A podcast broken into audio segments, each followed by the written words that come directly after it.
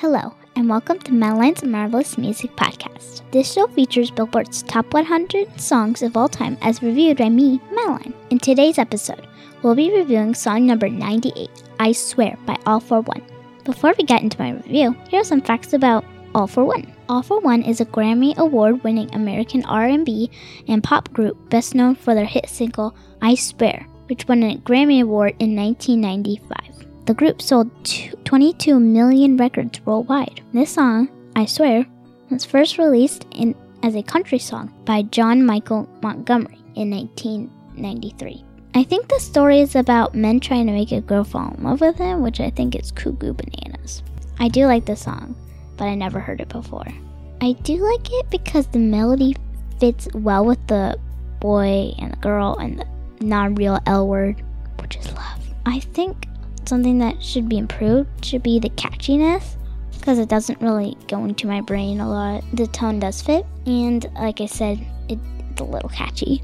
And you should listen to the song. The song has a lot of voices as the background and a lot of noises. Like you can visualize, like, oh, there's that's the bus stopping, and oh, there's someone honking a horn.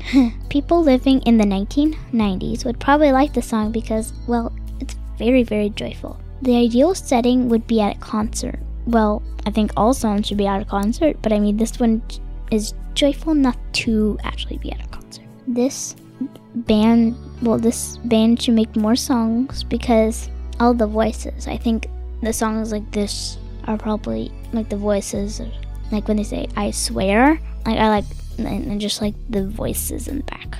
It really goes together. This song is worth hearing and I would dance crazy. Not too crazy, but crazy. Like crazy, crazy. Let's see what my brother thinks. Okay, okay, okay. I'm, So, what do you like about the song? I know. No. Well, what's what's your favorite part? You like the I swear or the rhyming? I swear the moon and the night. That's not how it goes, but that's all right. So, do you like it? Y E S to Y S. So that's uh thumbs up. Thumbs up, thumbs up, thumbs up. So you heard it, folks. it- That's a thumbs up for him.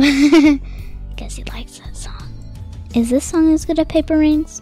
I think so. So yeah, I think it's good. That's all for Madeline's Marvelous Music Podcast. Come back again for nine, song 97, 1990's Nothing Compares by You by Sinead o- O'Connor. Thank you for listening. Bye.